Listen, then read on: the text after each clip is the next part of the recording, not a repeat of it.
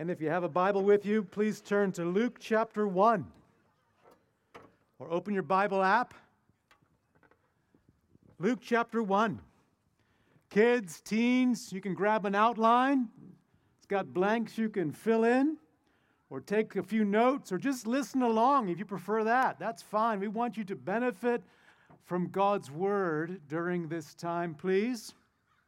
Last week we began a series that we're calling Songs of Christmas. We are seeing some of the songs of praise that surrounded the birth of Christ, that we might enter into that praise ourselves this Christmas.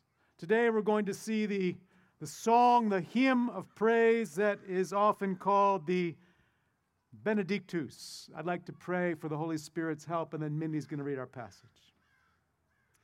Holy Spirit, do open the eyes of our hearts, we ask you. Minister your word to us, we pray, that we might leave here affected and changed for your glory. We ask you for this in Jesus' name. Amen. Mindy's going to read beginning in verse 57. Good morning. Now the time came for Elizabeth to give birth and she bore a son. And her neighbors and relatives heard that the Lord had shown great mercy to her, and they rejoiced with her. And on the eighth day, they came to circumcise the child. And they would have called him Zachariah after his father. But his mother answered, No, he shall be called John. And they said to her, Well, none of your relatives is called by this name. And they made signs to his father, inquiring what he wanted him to be called. And he asked for a writing tablet and wrote, His name is John. And they all wondered. And immediately his mouth was opened and his tongue loosed, and he spoke, blessing God. And fear came on all their neighbors. And all these things were talked about through all the hill country of Judea. And all who heard them laid them upon their hearts, saying, What then will this child be? For the hand of the Lord is with him. And his father Zechariah was filled with the Holy Spirit and prophesied, saying, Blessed be the Lord God of Israel, for he has visited and redeemed his people, and has raised up a horn of salvation for us in the house of his servant David.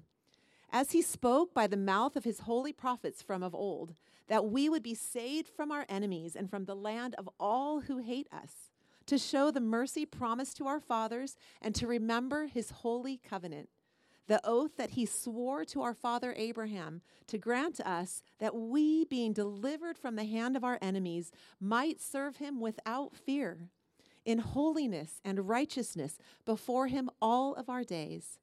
And you, child, will be called the prophet of the Most High, for you will go before the Lord to prepare his ways, to give knowledge of salvation to his people in the forgiveness of their sins, because of the tender mercy of our God whereby the sunrise shall visit us from on high, to give light to those who sit in darkness and in the shadow of death, to guide our feet into the way of peace. And the child grew and became strong in spirit, and he was in the wilderness until the day of his public appearance to Israel. This is the word of the Lord. May it be blessed. Thank you, Mindy. Through this passage, God invites you and me into a journey, a journey into praise. Whomever you are, whatever your week was like, whatever you think about Christ and Christmas, you're invited into a journey into joy, a trip into praise. Let me explain. The angel was astounded He'd been sent to a priest named Zechariah. Zechariah had been given the privilege of entering the temple, and the angel showed up there unannounced, surprising Zechariah and saying, Though you folks are well past childbearing years, your wife Elizabeth will bear a son. You're going to be a daddy, old man. And you shall call his name John. Your son will prepare the way for the Messiah. He will prepare the way for the long awaited deliverer a son who will point to the Messiah. And Zechariah responds with great faith Of course, whatever God says will happen. It's not what he says. He says, How shall I know this? We're too old to have children. In other words, ain't going to happen. Like if an angel shows up to you later on today, don't say that to him. Ain't going to happen.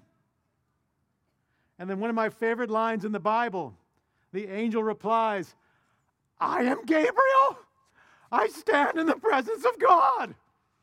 I'm, I'm that Gabriel. Do you realize who's talking to you? I am Gabriel. Do you know where I just left? I just left the presence of God with a message from God for you. You respond like that?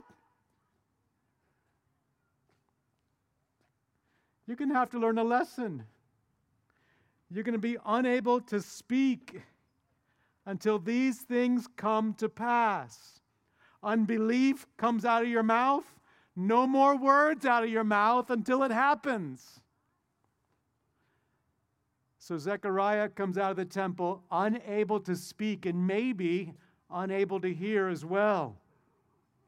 Elizabeth does conceive, gives birth to this promised son. And then there is an interesting debate about what the boy should be named. Neighbors and relatives are over, and they say, Call him Zechariah after his father. That's what we do here. He'll be Zechariah Jr. Elizabeth says, No, he's going to be called John. Neighbors and relatives can't quite understand this, and they use some kind of sign language to communicate with, with Zechariah perhaps indicating that he can't hear or speak. Zechariah asks for a writing tablet and writes, John, underline it, John is his name. The name Gabriel gave to him in the temple. We know him as John the Baptist. With that, now Zechariah can speak again, and the first thing he does is burst into praise. That's the journey you're invited to take this morning in God's inspired word. A Christmas journey from struggling doubt and perplexed confusion to joy filled faith and praise. Don't you need that journey this morning? Don't you? Unbelief festers in all of our hearts. Doubts cloud our vision of Christ and His glory. Troubles, trials, and difficulties obscure our reasons to praise. And yet, here we find in this hymn of praise, here we find Christmas truths that can fuel our praise. Christmas truths that could be summed up with two words promised mercy promised mercy. I want you to take those two words home with you today. Promised mercy. Here we find that Christmas calls us to praise for God's promised mercy.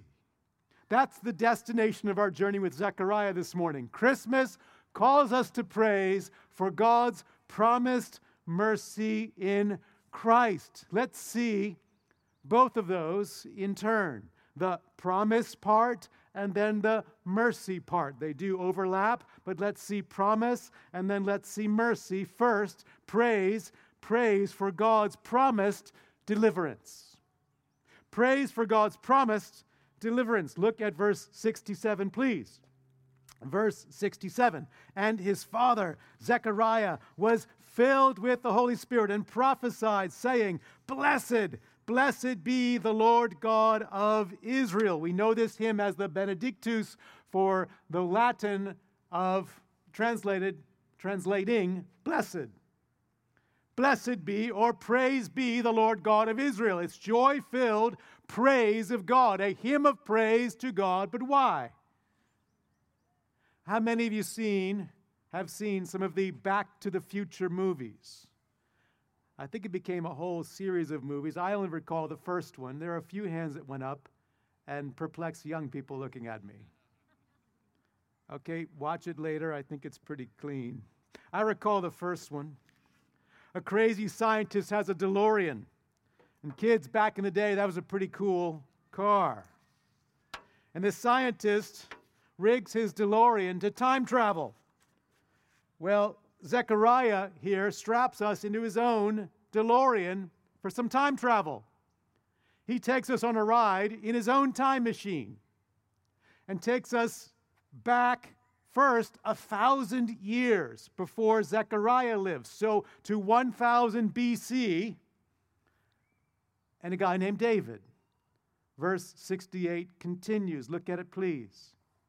For he has visited and redeemed his people, and notice, raised up a horn of salvation. That means a salvation of power, a powerful salvation for us. Notice, in the house of his servant David. Great King David and his house there, his house refers to his dynasty, his ancestral line. You see, God promised David that he would have a king from his line reigning before God forever. It's called the Davidic covenant, God's promise, God's promise of a forever king, you might say, from David's line.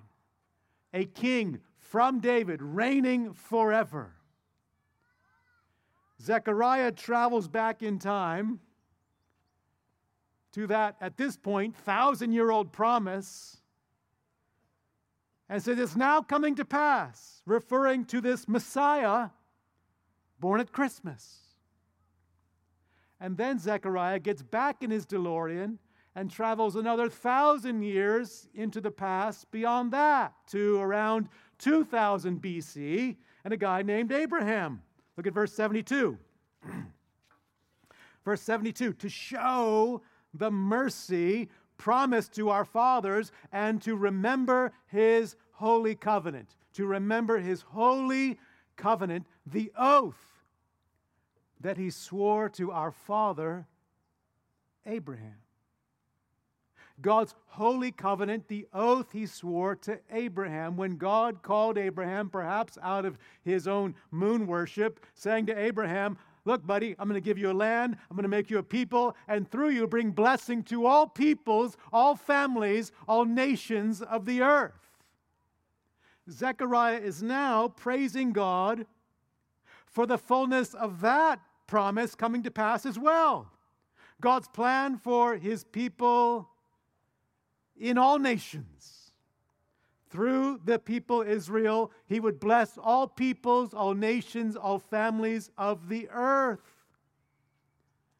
Zechariah's perspective has changed quite a bit in these nine months of silence, wouldn't you say? He's been thinking rather deeply on God's promises. It's quite a journey he's been on. He's now taking God at his word and praising him for these promises that he sees coming to pass in the birth of the Messiah. But you might say, you should say to that perhaps, well, so what?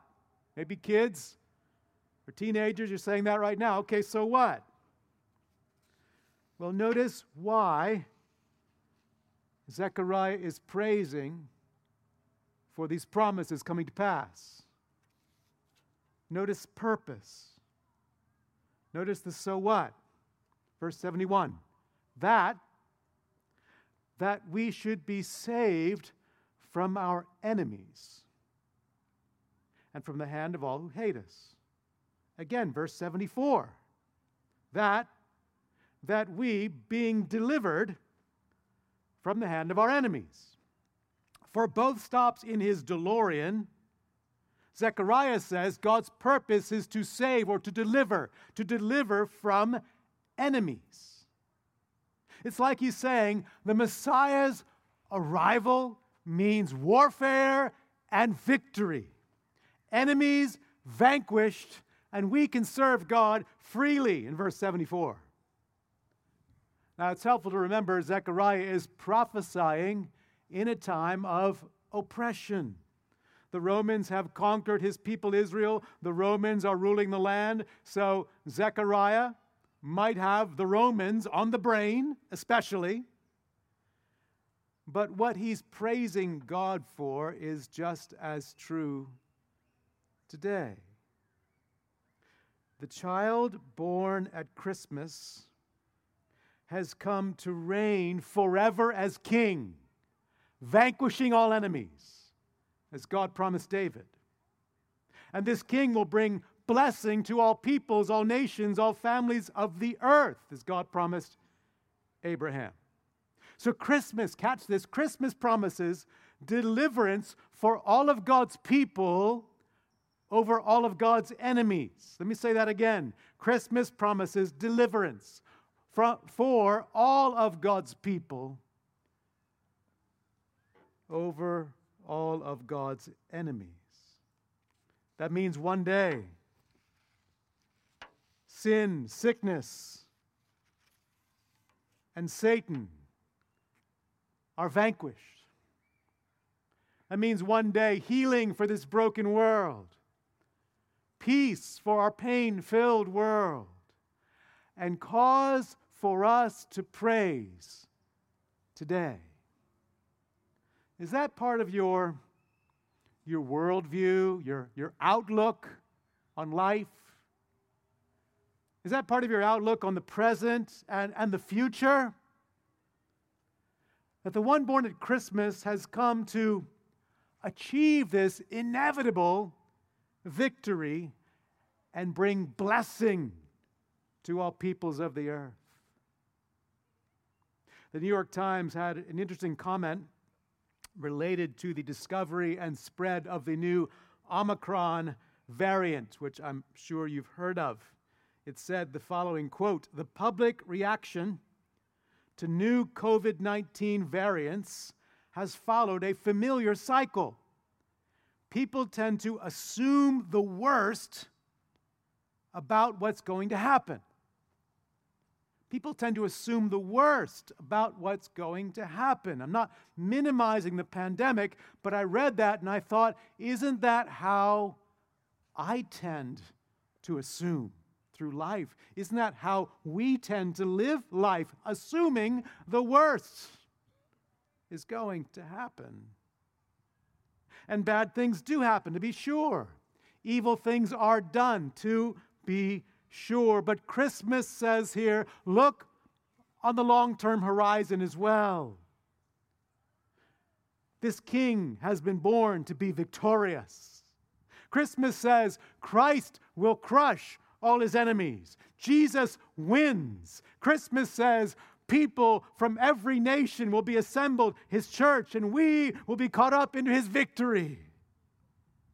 Listen, if you're here this morning and you're in the midst of trials or troubles, or you're downcast about the state of the nation or the state of this world, if life just feels like it's out of control for you, if you feel like you're barely hanging on, look, you're looking for some kind of eject button you wish you had a parachute because you're convinced this whole plane is going down. Please hear this. You no longer have to assume the worst.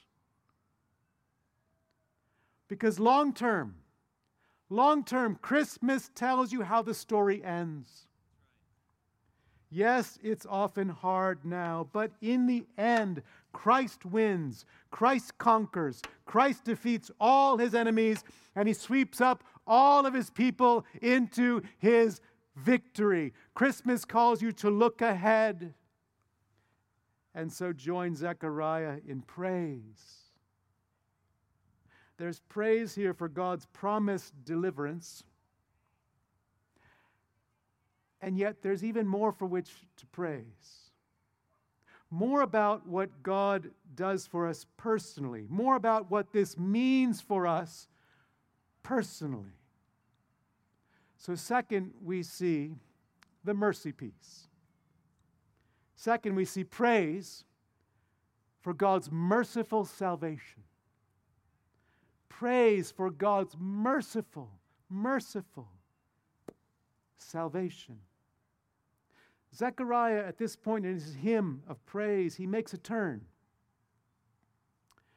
He goes from praising God for his visitation to speaking of the role of his son and how his son will prepare the way for the Messiah. Look now to verse 76 and see the turn. Verse 76 And you, and you, child, you see the transition? And you, child, will be called the prophet of the Most High, for you will go before the Lord to prepare his ways. Now, there had not been a prophet in Israel for centuries. But now we find John would be such a prophet, the last prophet before the Messiah, the one who goes before the Messiah to prepare the way. How does he do that? Well, he prepares the way by doing what it says in verse 77 to give knowledge of salvation. Knowledge of salvation to his people in the forgiveness of their sins. John prepared the way with a message of salvation about the forgiveness of sins. And I have to wonder, I just was pondering a little bit this week nine months of silence for Zechariah. Maybe it was a welcome break for Elizabeth. I don't know. Maybe she was glad he couldn't talk for a while. I'm not sure. But Zechariah did some thinking. Zechariah was studying his Bible very obviously. He was thinking about God's covenant to David, God's covenant with Abraham. And I wonder here, I wonder if he began then to think about the prophet Jeremiah and what he called a new covenant. For there God says, quote, I will forgive their iniquity, and I will remember their sin no more. You know, there are so many of my own sins I wish I could forget. There are so many things I remember that I have done that I regret. I imagine you can relate. I'm sure there are things you remember that you wish you could forget. Times you wish you could go back and change what you did, but you cannot. And yet God says through Jeremiah, I choose not to remember your sins, none of them. Isn't that amazing? I will not remember them. Your debt is paid in full. Your slate wiped clean before me. The record of your sins erased. The DVD of what you did thrown into the ocean. And I'm not taking it out. Not because of you, but because of Him. The one born at Christmas, the Messiah. And notice why this forgiveness of sins is possible. Notice why this message of salvation is proclaimed. Verse 78. Because, here's why because of the tender mercy of our God, whereby the sunrise shall visit us, visit us from on high. You know, mercy is a main theme in Luke chapter 1. I believe it appears five times, including our text earlier in verse 72. Here, because of God's tender mercy, or you could say his affectionate mercy, his compassionate, affectionate mercy, out of his affection for you, he forgives your sins. Are you aware of that? God's affection, his tender mercy brings forgiveness like a sunrise, verse 78 says. What kind of sunrise? Read on, verse 79. To give light to those who sit in darkness and in the shadow of death. Such a vivid metaphor.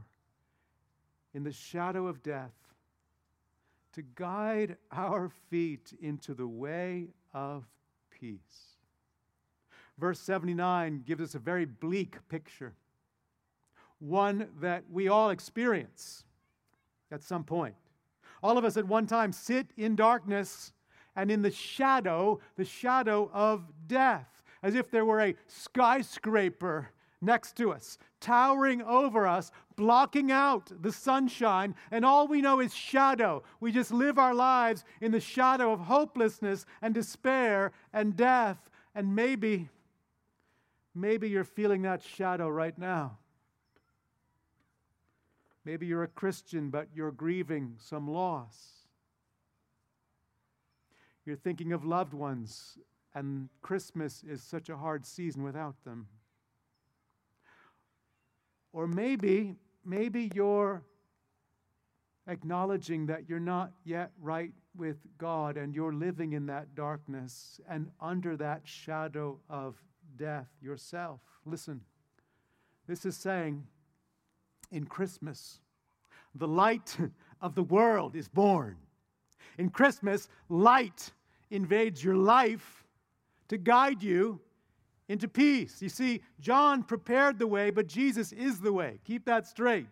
John prepared the way, but Jesus Christ is that way, such that Christmas is not just about Jesus as a little cute baby in a manger surrounded by farm animals. No, Christmas is about God Himself taking our, our humanity to deal with our rebellion the God man dealing with our sin, such that he might guide us into peace and bring us to himself. You see, the baby, friends, grew up. He lived a perfect life, then gave his life on a Roman cross. But as he hung there on that cross, he bore the guilt and shame and sins of all who will believe. The judgment we deserve was poured out on him that we might be forgiven by God's tender mercy. Justice was served against us, wrath was satisfied for all who believe that you might know his affectionate mercy right now in this park. Then he rose from the grave, conquering death, conquering the grave. For all who believe, the shadow of death is vanquished, that skyscraper blocking the sun demolished. Death is now just the doorway to life for you. And all of this because of mercy. As Darrell Bock put it, one word, mercy, characterizes the entire plan here. One word, mercy, characterizes all I just said. And friends, the more you live aware of that mercy, the more you'll praise. The more I live aware of that mercy, that tender mercy, the more I will praise. So think about this with me. Imagine, imagine a best selling author approaches you later today wanting to write your life story. And he asks you, or she asks you, What do you want to title your life story? What title would you use? How would you title your own life story? See what I have earned. Look at what I accomplished. Look at how well I raised my kids. Look at how generous I was with my money. Look at how hard I worked at my job. Look at how successful I was in my career. Or would the title of your book be An Object of God's Tender Mercy in Christ?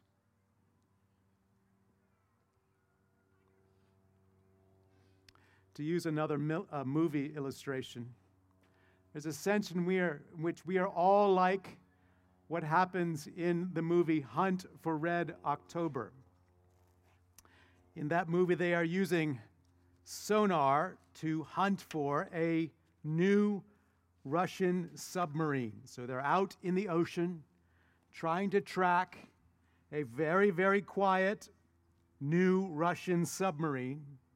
They're using a sonar program that was written for seismic purposes, for earthquakes. And in the movie, this program, it hears or picks up the Russian sub but doesn't realize it. It thinks of it as a seismic anomaly, some kind of small earthquake. So the sonar operator says to the captain, I think when the computer gets confused, It kind of runs back to mama. He says it, it reverts back to its original programming. It says earthquake, seismic anomaly. And that's what happens with you and me. Every day, we're going to revert back to our original mistaken programming. Every day, we revert back to living by my merit instead of His mercy. And so I don't praise. That's how it is for me every day. I recently felt like some things had not gone the way I desired, which I know is that's just like welcome to life tab, right? Some things hadn't gone as I had desired. I spent a few days in what I would describe as a mopey anger in my heart, an angry moping. Can you relate? I think looking back that my reverting was to something like, I think I deserve better than this. I've been faithful. I've done my part. This, this shouldn't happen to me. I deserve for my life to be easier because of X, Y, and Z. I was reverting back to my merit, not His mercy. I had forgotten mercy. I was reverting back to merit. Can't you relate to that? And then we don't praise like Zechariah here. Friends, for those times, take the advice of C.S. Lewis, who wrote in his brilliant little book, Mere Christianity, the following If you want to get warm, you must stand near the fire. If you want to get wet, you must get into the water. If you want joy, power, peace, eternal life, you must get, you must get close to or even into the thing that has them. You track with him? If you want joy, power, peace, life, you must get into or get close to the thing, the person that has them Jesus, the one born at Christmas. To warm your affections, you must stay near the fire of Jesus, the one born at Christmas.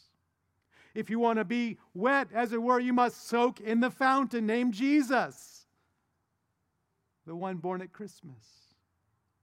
And you must, friend, you must stay particularly close to the fire, the fountain, the place of mercy, the cross of Jesus Christ you must stay especially close to Christ crucified. That means this Christmas, don't leave the baby in the manger. Our culture is not threatened by Christmas because it's just a cute baby in a manger. Don't, don't leave him in the manger. Remember that his birth led to his perfect life. His perfect life led to his substitutionary sacrifice for forgiveness of your sins, and that his sacrifice led to his resurrection to abolish the shadow of death, and he will return for all of his people. For he will reign forever. Friends, stay close to that flame and so warm your affections of praise. Stay close to the place of mercy. Meditate on it Think on it and pray. Pray for the Spirit's work to warm your heart again and again. Pray. Pray that as you stay close to that place of mercy, the Holy Spirit would set your heart aflame again and again and again because Christmas calls us. It calls us to praise. To praise God for His promised mercy in Christ.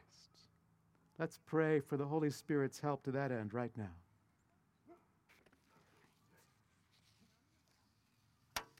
If you've yet to believe on Jesus Christ, would you even take this moment?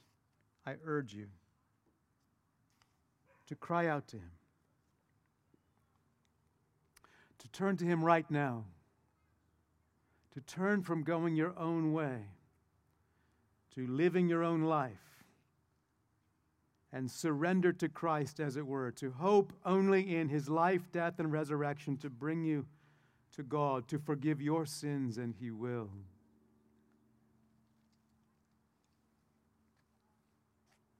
Or for all of us, ask the Holy Spirit to take you again close to that flame.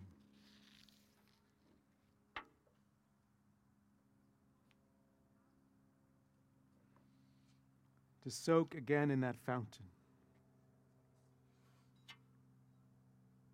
where you find joy, power, peace, and life.